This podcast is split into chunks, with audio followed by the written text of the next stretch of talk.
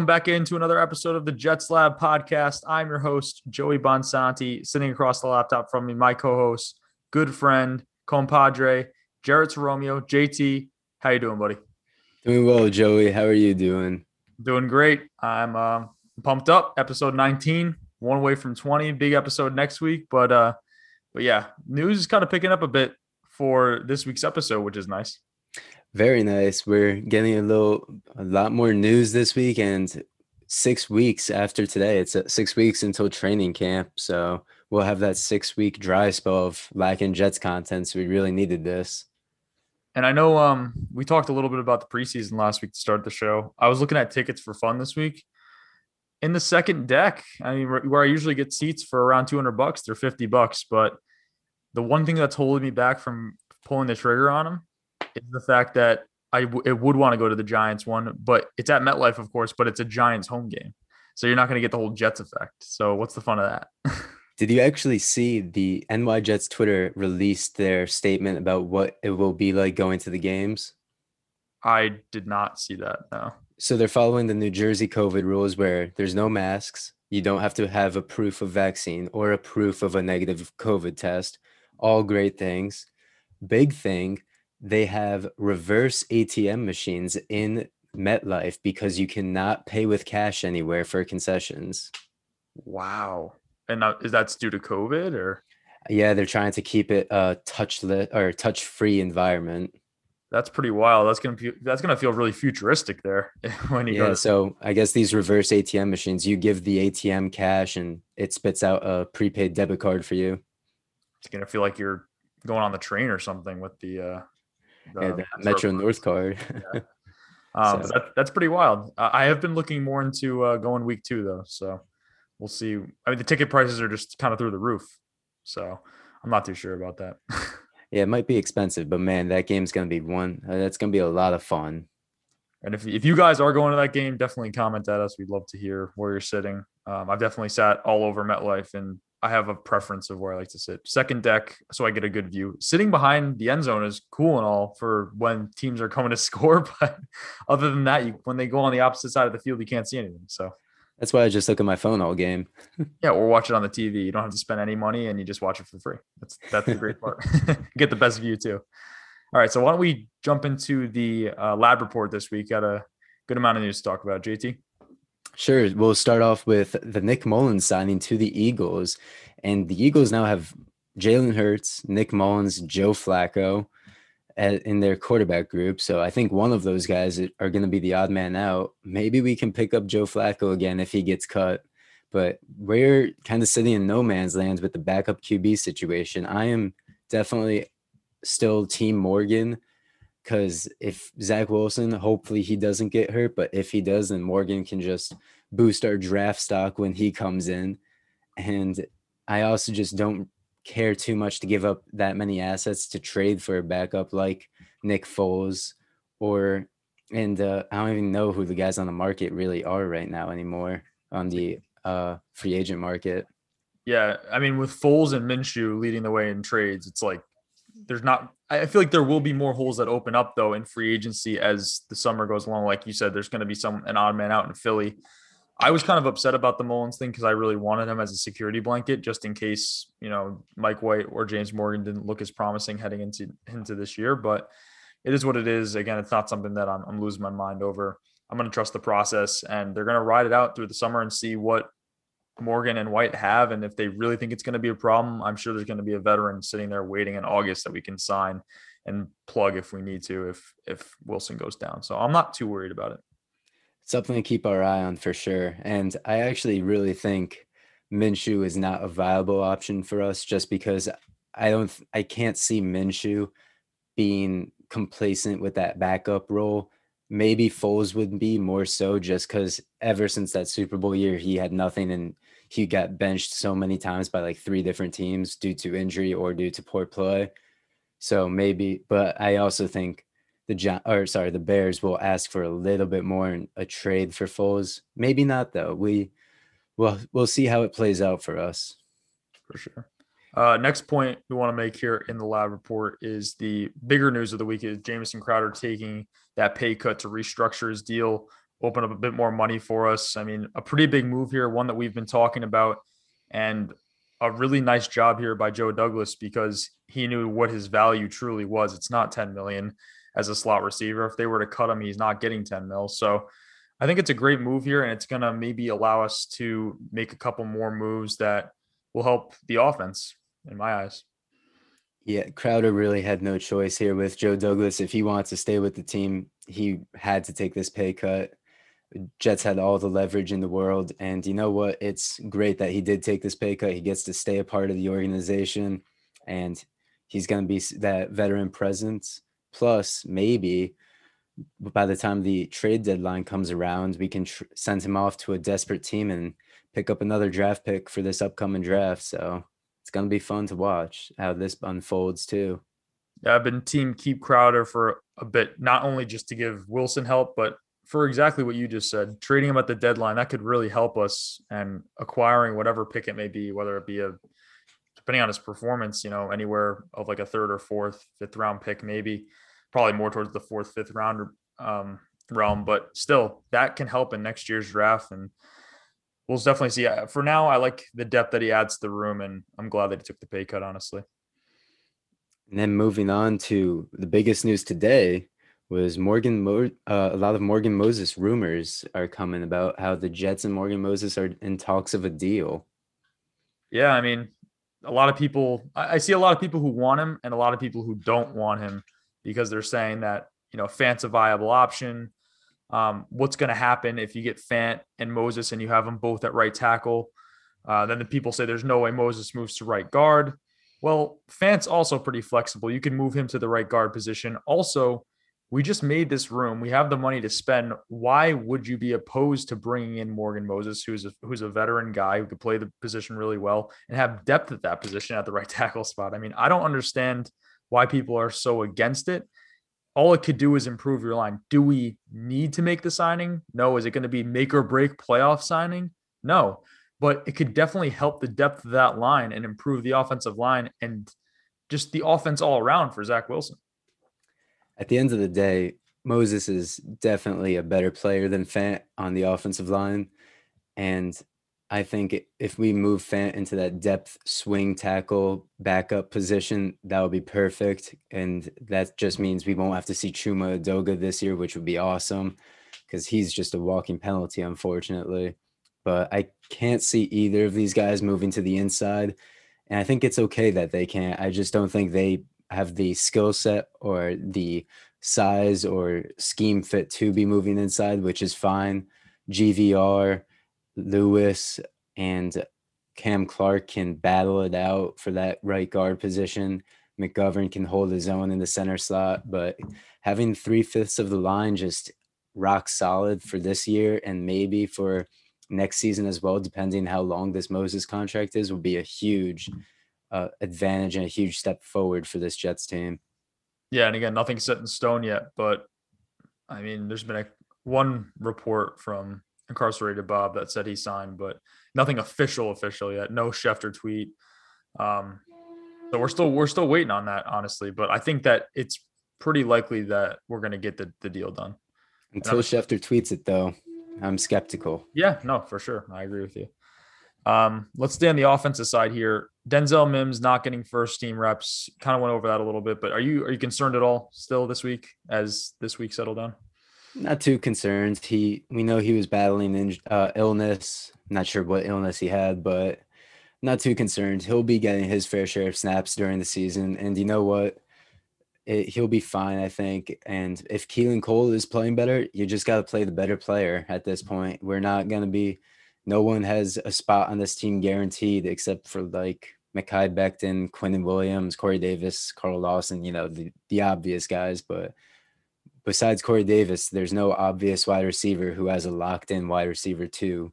So Mims has to prove it on the practice field first. And I'm sure he'll also get his fair share of reps during the games though. Yeah. Again, I'm not concerned. It's something I keep my eye on, but it's June. I mean, we're talking two months out from the start of a preseason game, three months from a regular season. So I'm just not concerned yet. Um, let's move on to other news. Uh, Jamal Adams, I know he's not on our team anymore and he's not a part of our organization, but he's still causing issues for other teams. Uh, the C he's holding out from the Seahawks uh, training camp. What do you what do you think about this? I did see that there are reports there's also a family issue, and that's Oh, why Jamal is holding out, or not holding out, but that's why he is absent from camp. I think it's a little bit of column A, a little bit of column B, where all right, Jamal doesn't have a contract yet. There's a, maybe something going on. Hopefully, everything's okay with his family and everyone's in good health in his family. But it's just the Seahawks aren't finding him for no contract for not showing up to a mandatory camp. And he's also probably thinking, though, he's not going to be going to camp without that new contract. So it's a little bit maybe there is a family issue. Maybe there is contract negotiations are coming to a stop and they aren't coming to an agreement. But we'll, if we know one thing's for sure, is Jamal is going to start causing a big scene if he's not getting the money he wants.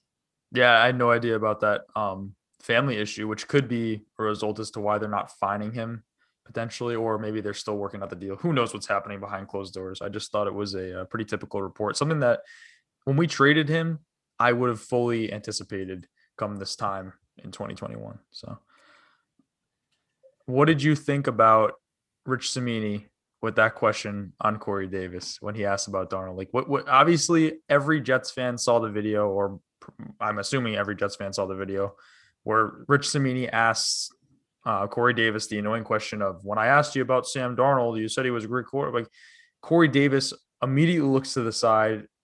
You know, he's obviously frustrated because he's moved on and he knew that he had to answer that question a specific way. But what do you think about his reaction to Cimini this early on in his Jets tenure? I think first of all, just with Cimini asking it now in June, was it two months after the draft? I think it's weird timing from him. It's like if you're gonna ask it, you would ask it, you know, maybe in May or whatever, like almost immediately after, or maybe immediately after the trade. I don't even know. They couldn't even ask him though because they didn't have. I mean, this was their first time, I think, speaking since that trade. I yeah, I think But- so, and that might that must be why he waited so long to ask him. But at the same time, it's like this is not the question to be asking. Rich is just trying to I don't know. I don't I really don't know what he's trying to get out of Corey here, but Corey was just completely done with it, and I think a a lot of the new guys like Carl Lawson and Corey Davis and the new signees were already a, ahead of the curve, knowing that Rich Cimini is a I don't want to say scummy with his questions, but will try and pry at the things you shouldn't be prying at, if that makes sense. Because I remember when Carl Lawson just straight up denied answering a question from Rich. He was like, I'm going to politely decline that question and then moved on to the next reporter. So I think these guys know that Rich Cimini, he will try and get a response out of you, an emotional reaction. The best thing to do is if you don't want to answer it, pull the Marshawn Lynch, say that you're just here so you won't get fined. Exactly. I I don't think it's the biggest deal in the world, but I mean, there's there are scenarios, you know, where guys just won't answer questions. But I think Rich is a guy who's going to ask not the there's there's reporters who ask the tough questions. He asks the annoying questions. So if you want to ask a guy an uncomfortable question about something, then that that could be fine. But when you ask a guy something repetitive like Sam Darnold, where he- it's pretty obvious he had to s- Corey Davis was scripted to say a specific thing about the Sam Darnold trade or about Sam Darnold before he got traded. And there's just a difference. And I just don't think it's good reporting. I think it's it's naggy and it's it's just bad reporting.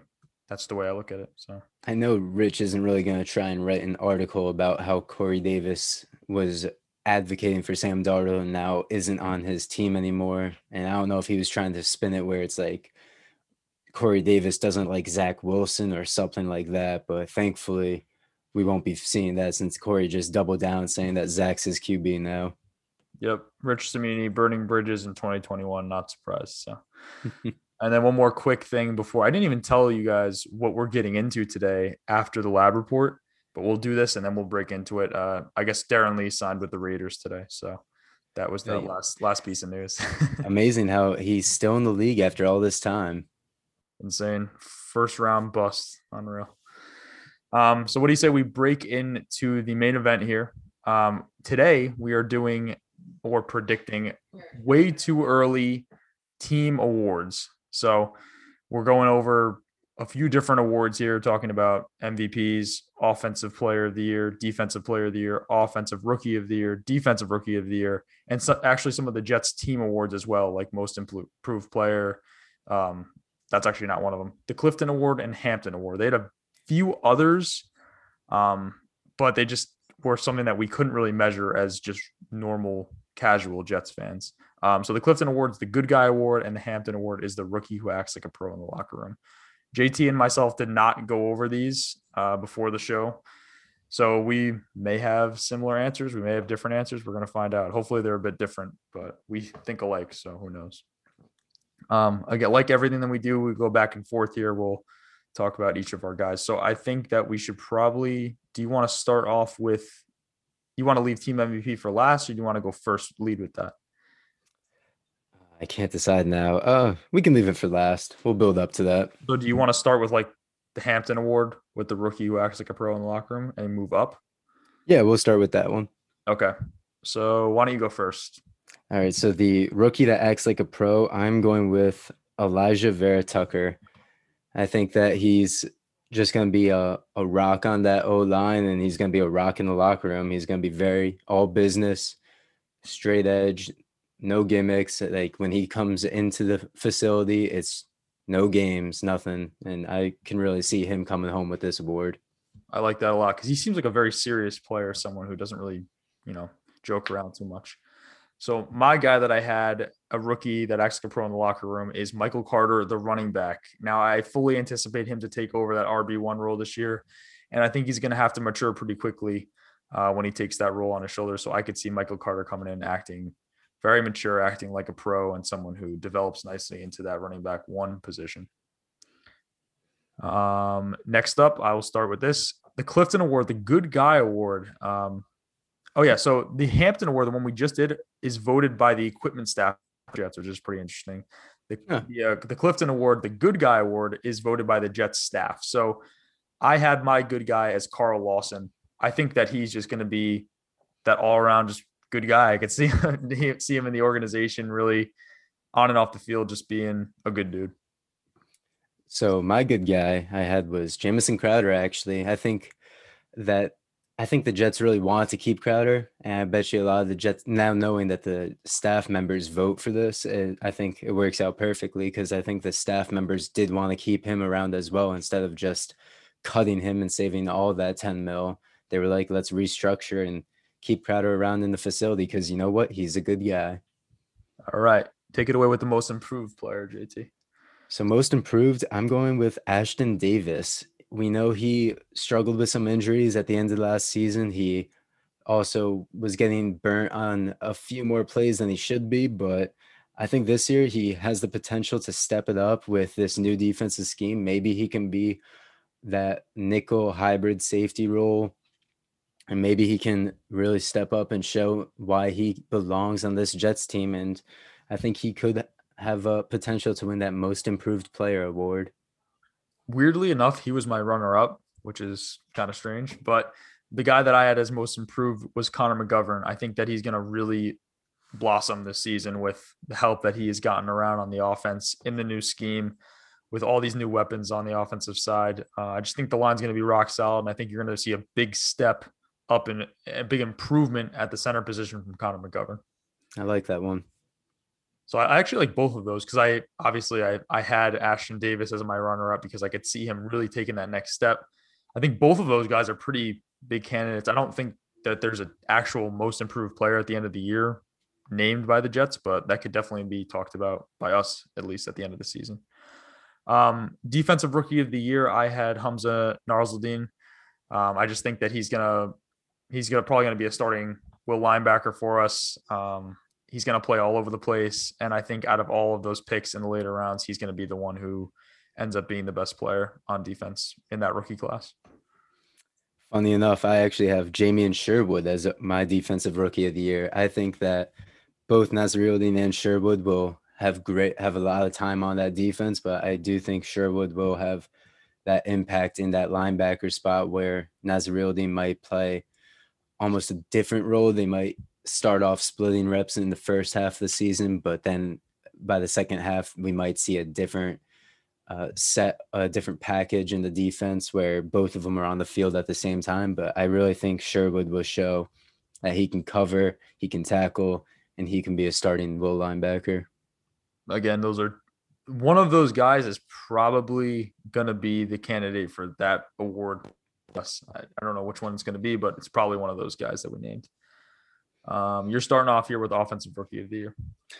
Offensive rookie of the year, I went with a little bit of a hot take, and I'm saying Michael Carter. I think at the start of the season, Ty Johnson and Michael Carter are going to be splitting some reps, but uh, like you think that he's going to take over that RB1 position. I fully expect him to now at this point to take over that RB1 slot.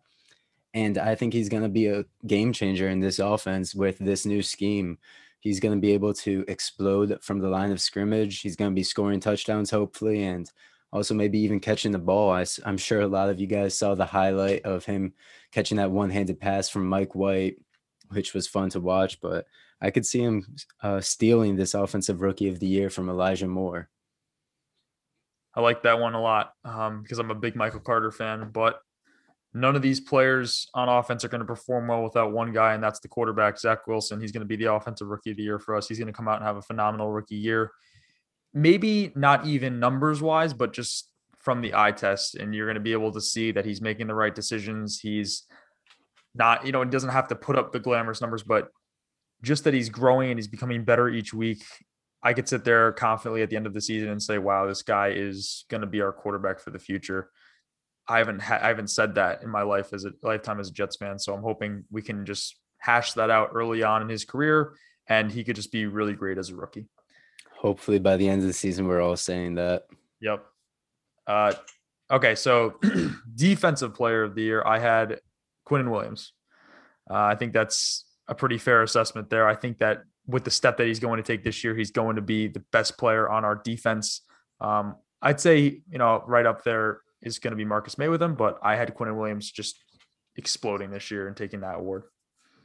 I had Marcus Maye actually as my defensive player of the year. I think we're going to really see him take over that secondary, considering it's a pretty uh, questionable secondary to say the least. So I think this year again we can see him kind of take over and really step up in some big moments and some big games and maybe even win us a game or two with a big defensive stop. So I see him taking away that defensive player of the year award. We haven't had a match yet, huh? Not yet. That's unlike us. It was like the scheduling episode where we had every single win loss the same pretty much. that was fun. Um, you take it over. Who do you think is going to be the offensive player of the year for the Jets? Offensive player of the year, I went with the newly acquired Corey Davis. I think we're going to see Corey just easily. I mean, no questions asked. He's our wide receiver one, but I think we're going to see him actually put up wide receiver one numbers and just be head over, uh, head and shoulders above the other wide receivers, which will be great to see a wide receiver like that. And I know we we held a poll last week about is Corey Davis or could Corey Davis be the best wide receiver for us since Brandon Marshall? And I fully believe he, I mean, easily will be the best wide receiver for us since Marshall. He might not put up 1,500 yards in the season, but I could see him breaking 900 yards this season for sure and become that offensive player of the year for us. All right. So I'm sticking in the wide receiver room. I just have a different wide receiver. I think Elijah Moore is going to be our offensive player of the year. Um, again, I, maybe I'm buying into the hype a little too early here, but I could, you know, I could see it being Corey Davis, but I could also see Elijah Moore coming out and being the guy that other fans and other teams say, wow, how did we let this guy slip past the first round? It doesn't make any sense. Like he could have just an insane, explosive season where he puts up monster numbers. Now, I still think that Corey Davis is going to put up numbers like you were saying 800, 900 yards, but Elijah Moore could do something really special. And act as one of the most versatile wide receivers we've seen in the Jets offense ever. I am so excited to watch him play. And I didn't select him for any of these awards.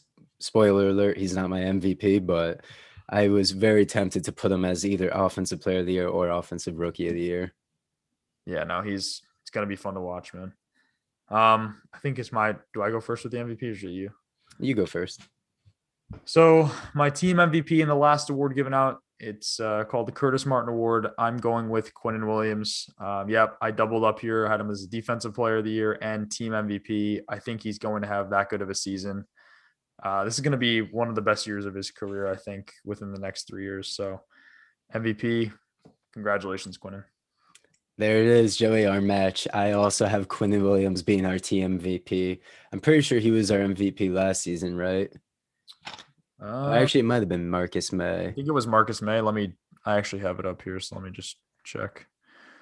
Um, let's see, the Martin Award. It was Marcus Maye. Yeah, so I think this year Quinnen will take it with ease. I think he'll have double digit sacks this year. He he's just going to be a monster on that defensive line, and he's really going to be so fun to watch with Carl Lawson. And you're going to see not Aaron Donald comparison, but you know just the way how Aaron Donald can dominate a game. Quinnen Williams will be very similar in that aspect. I think all pro season from Quinnen for sure. I I'm expecting a huge year for him. He's going to earn a big paycheck after this season. Now, I do think I don't want this to discount the season that Carl Lawson is going to have because I really do think he's going to have. I think in the prediction after the over under episode, I think he's I said he's to have more sacks with Quinnen, which doesn't really match up here.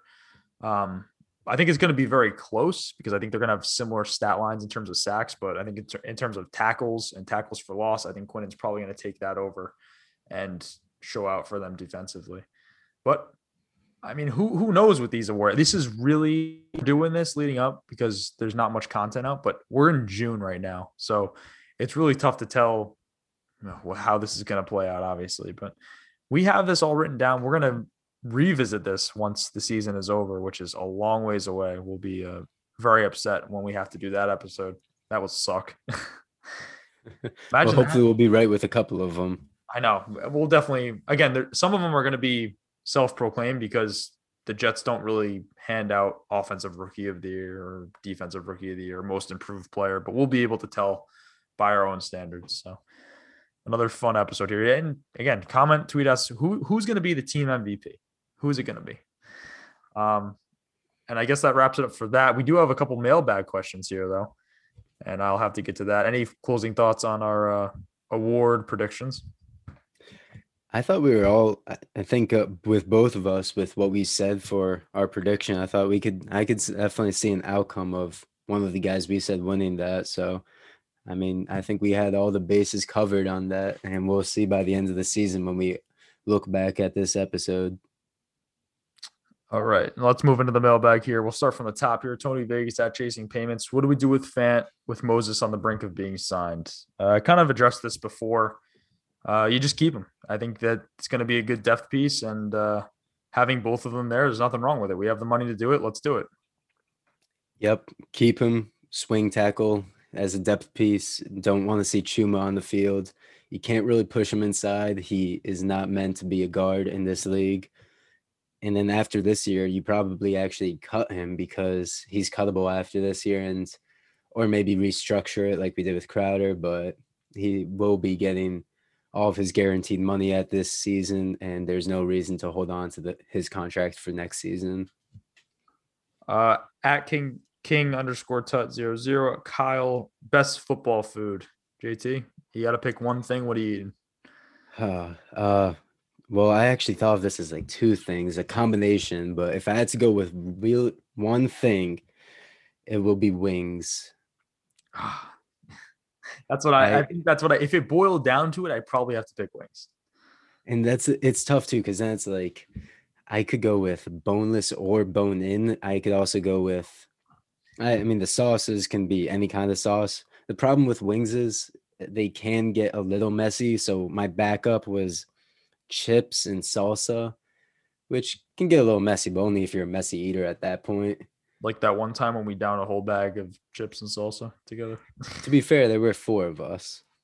Yeah, you're right. You're right. um, yeah, it's, but, it's kinda, I think it's got to be wings though. Honestly, yeah. it's probably the best. I think honestly, I'd probably take boneless wings for football. Then I could just eat them with a fork.